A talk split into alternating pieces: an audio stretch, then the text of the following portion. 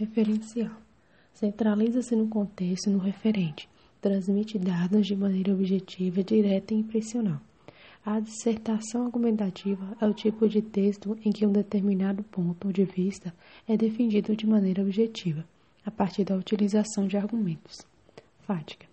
Está centrada no canal, objetivo estabelecer, prolongar ou interpretar o processo da comunicação.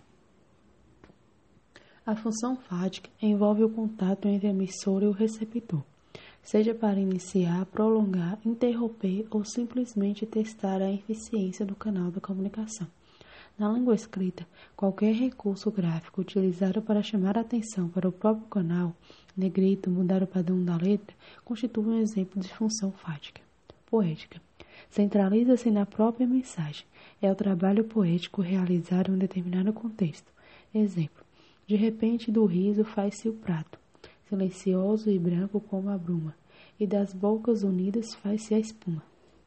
Como é, como é concentrada na própria imagem, a função poética existe predominantemente em textos literários resultantes da elaboração da linguagem, por meio de vários recursos estéticos que a língua oferece. Contudo, é comum hoje observarmos textos técnicos que se utilizam de elementos literários para poder evidenciar um determinado sentido.